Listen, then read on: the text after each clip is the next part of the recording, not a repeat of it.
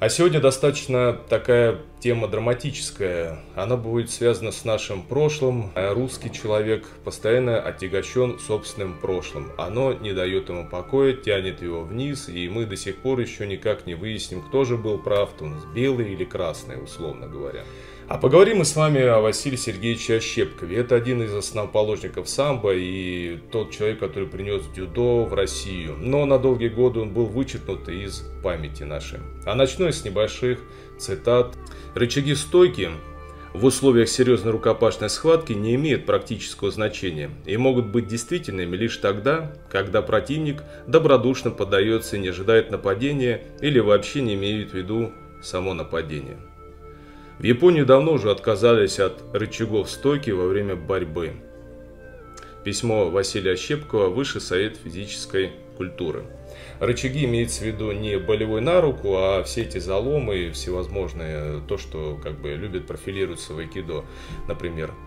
То есть тогда уже до этого Ощепков и многие другие спортсмены дошли, но до сих пор у нас э, подготовка правоохранительных органов происходит по пособиям 30-х, где как раз вот эти всевозможные болевые заломы, которые на самом деле-то даже изучались не по каким-то действительно высококвалифицированным источникам, я уже не говорю там обучении в Японии, а просто по книгам, переведенных, э, переведенным с французского, немецкого, английского. Следующее. Это сейчас, наверное, трудно понять, но в этом году арестовали практически каждый день. К Цолевке были расстреляны почти все руководители, включая ректора. Декан нашего факультета Михаил Тимофеевич Окунев также был арестован и расстрелян. Из интервью с учениками Ощепкова воспоминания Нины Филипповны Розановой. И почему мы затронули эту тему? Да потому что вот эта идеализация той поры в том плане, что некая сильная рука, некий сильный вождь, а вот давайте-ка вспомним былую утраченную империю, а давайте-ка вспомним, да, былое утраченное, действительно утраченное. Мы на долгие годы просто нас все вычеркнули из памяти такие дисциплины, как джиу-джитсу, дзюдо и тех людей, которые это развивали выдав э, под своим соусом что-то. Я сейчас не говорю, что самбо это переделано дзюдо. Вот в корне неверно. Сейчас брать и Харлампиева записывать какие-то номенклатурные предатели, своровавшие библиотеку Ощепкова. Кто знает, кто там писал доносы, кто что делал. Начнем с того, что Харлампиева самого арестовали брата, и дела его тоже были не очень хороши. Даже может быть это смелый поступок забрать ту библиотеку, за которую тебе светил ну, в лучшем случае, несколько лет лагерей. Бог узнает об этой мотивации. Ну, делать некий культ такой, знаете, тоже, как делали в СССР Харлампиева с этой красивой легендой о неких путешествиях по странам Азии, там, по советским, извините, республикам в том числе Азии, где он собирал народные приемы борьбы. Это тоже красивый миф. Ровно как делать из защепку некого такого православного ниндзя, супершпиона, как у нас, знаете, любят делать, дескать, он же учился в семинаре, а еще он там единоборством занимался, еще он знал и китайское, ушу и все прочее. Это тоже глупо. Делать из Спиридонова, основоположника самбо, он, в принципе, учился по книгам, э, уровень его в принципе, наверное, сомнительный достаточно, хотя он был один из новаторов, чтобы создать некую такую систему, сам он ее называл, САМАС там, по-разному. Дело в том, что, конечно же, большую роль здесь сыграл действительно Ощепков. Я сам неоднозначно относился к этой фигуре, я много читал, изучал, впервые, когда услышал о нем даже. Ну, да, ну был ли он единоличным, наверное, нет. Начнем с того, что об этом сказано очень много, и повторяться мы не будем. И, собственно говоря, нужно просто не забывать этого человека, но не возводить в ранг гуру. Э, того, кто вот создатель чего-то одного. Ну, не создатель чего-то одного, не создаются единоборства одним кем-то. Если это не какой-то новоиспеченные мастера боевых искусств, которые, знаете, без году недели позанимались карате, дзюдо и боксом, а потом решили, что он уже способен создать собственную школу боевых искусств. И рожденный от каторжанки, Василий Сергеевич закончил свои дни в советской тюрьме. К его счастью, он не дожил до допросов, а умер в камере, так как у него были проблемы с сердцем. Условия содержания были ужасные, о чем даже свидетельствует воспоминания Солженицына. Бесконечная духота, смрад. Ясное дело, что человек, который был порог сердца, и стенокардия просто не выдержал, плюс еще стресс такой большой. На тот момент начались репрессий в отношении японистов, японоведов, то есть людей, которые изучали азиатскую культуру, в частности Японию, в связи с э, накалом э, э, противостояния с Японией в те годы. Под горячую руку, как всегда, у нас попали все. И попал выше свет, интеллигенция, то есть люди, которые создают эту культуру. Попал и Василий Сергеевич. Почему? Потому что он увлекался Японией, он жил, учился в Японии, у него были некоторые японские вещи, в том числе японский штык, э, кимоно. Это было достаточно для того, чтобы сфабриковать дело шпионажа. Конечно же, все они сразу стали японскими шпионами. Как же так? Если не английский, то японский шпион. И когда вы ностальгируете по сильной руке, дескать, придет, наведет порядок. Порядок в чем? Порядок в том, чтобы вычистить весь цвет нации.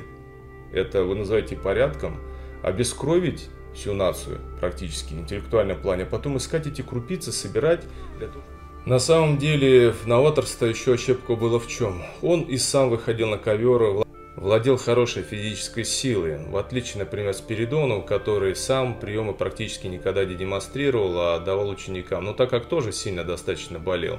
Что это интересно, страна двойных стандартов. Спиридонов ведь тоже был Э, военным еще в царские времена, и по канонам классового расизма, а я по-другому не могу это назвать, он тоже должен был попасть под репрессии. Но как-то он оказался более номенклатурным, чем Ощепков, который был еще к тому же достаточно интеллигентного вида и общался интеллигентно. Он не был советским человеком, не входил в каноны советского человека, знал иностранные языки, увлекался достаточно э, оригинальной на тот момент борьбой, вроде что-то новое привносил, при том сам показывал всегда то, что он делал. Это можно видеть и в кинохрониках, где он показывает приемы самообороны, но он стал курсы для женщин. К чему привела вся эта политика? К тому, что на долгие годы мы забыли о таких э, видах, как дзюдо, и вспомнили только, когда дзюдо стал олимпийским видом спорта. А оказывается, мы бы могли уже на тот момент иметь минимум как два десятилетия опыта борьбы в этом единоборстве. Получилось так, что джиу-джитсу мы тоже забыли, вспоминали изредка где-то там, может быть, в каких-то фильмах. Мы бы имели на тот момент хорошую базу дзюдо непосредственно от человека, который учился в Кадакане, и тот, который приносил из Японии традиции. То есть мы бы не переучивали самбистов бороться по-дзюдоистски, как это делалось переодевали. Зачастую соревнования проходили даже в форме самбиста, потому что кимоно банально не было просто на стране. У нас бы была бы своя бы мощная база. Да, она появилась потом, но опять-таки, зачем было догонять, если уже было свое? Надо было это искоренить на долгие годы, да так сильно искоренить, что практически только относительно недавно-то вспомнили об этой фигуре, об Ощепкове, что был, да, такой человек, была такая личность как незаслуженно забытая личность, прошедшая такой долгий и тяжелый путь жизненный, и закончивший бесславные дни, ну, многие начинали придумывать, дескать, нет, он упал в схватке с НКВДшниками, к сожалению, нет, все закончилось прозаично, но все мы люди, все мы болеем, и не бывает непобедимых и бессмертных. И Ощепков очень сильно сдал последние свои годы, он сильно болел, поэтому никакие, конечно, сражения с НКВДшниками, никто бы с ним там не дрался, пристрелили бы и все, либо сильно бы избили. Вы очень сильно идеализируете все эти понятия единоборств, боевых искусств. Знаете ли, в таких условиях тяжело противостоять всей этой системе, к сожалению, ломают абсолютно всех. К счастью, не дожил Василий Сергеевич, повторимся, до этого момента, когда его попытались хотя бы сломать или сломали. Умер в тюрьме, но был бесславно забыт. Э, здесь многие обвиняют, дескать, Храпев не вспоминал о нем. Не вспоминал что? Он должен был вспомнить брат в лагере находится, он что должен был бы всем кричать о том, что вот Ощепкова незаслуженно арестовали, а потом... Так что не только с карате и восточными единоборствами у нас была большая проблема, которая сформировала всякие такой вот сброд золотых мальчиков в СССР. Все первые наши черные пояса, президенты федерации, они ведь выходцы зачастую из такой вот э, золотой молодежи советской, дети партийных работников, КГБшников, все они потом основали какие-то охранные предприятия и все прочее, потому что у них был административный ресурс. А таких вот, э, как Василий Сергеевич, просто-навсего забыли на долгие годы. Поэтому, когда вы грустите по столь противоречивой паре, вы вспоминайте и ставьте, вспоминайте эти моменты, ставьте себя на роль тогдашних людей. Интересно, вам бы понравилось, когда вы посвятили всю свою жизнь чему-то, изучению, а ведь те специалисты могли помочь и в консультировании наших войск, разведки в отношении Японии. Ведь он непосредственно жил в Японии, он э, знал японский язык. Остальные японоведы точно так же могли бы оказать большую помощь, но нет, э, просто посадили в лагеря, просто расстреляли, просто забыли на долгие годы о том, что, оказывается, у нас был легендарный человек, который учился первоисточников, как бы сейчас это не звучало, знаете, двусмысленно, что каждый проходимец говорит, что он учился первоисточников, но действительно первоисточников в годы Кадакана, в годы Дигару Кано. Нет, мы просто сгноили его в камере тюремной, а его наследие, слава богу, что спасли другие люди, в том числе и Волков, Харлампиев и все прочие. Да, это переросло в свое в свое единобор, свою борьбу. Самбо – это своя борьба самобытная. Да, истоки его дзюдо, джиу-джитсу, ну, знаете ли, истоки карате также в китайских стилях, а истоки тхэквондо в карате, да и много чего, где еще истоки кто на что оказал влияние. Смешанные единоборства вообще сформировались под влиянием разных школ, но это не мешает им быть каким самодостаточным. Хэпкидо сформировался под влиянием смеси тхэквондо и джиу-джитсу японского. Ну что ж мы теперь э, лишаем какой-то самостоятельности, какой-то ценности все эти единоборства. Самбо, самбо есть, дзюдо, дзюдо. Они очень схожи между собой, имеют общую базу, но все же.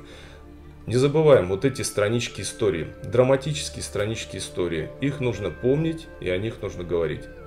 На этом я прощаюсь с вами, подписывайтесь на наш канал, ставьте лайк и не забывайте нажимать на колокольчик, у нас будет еще много всего интересного. Пока!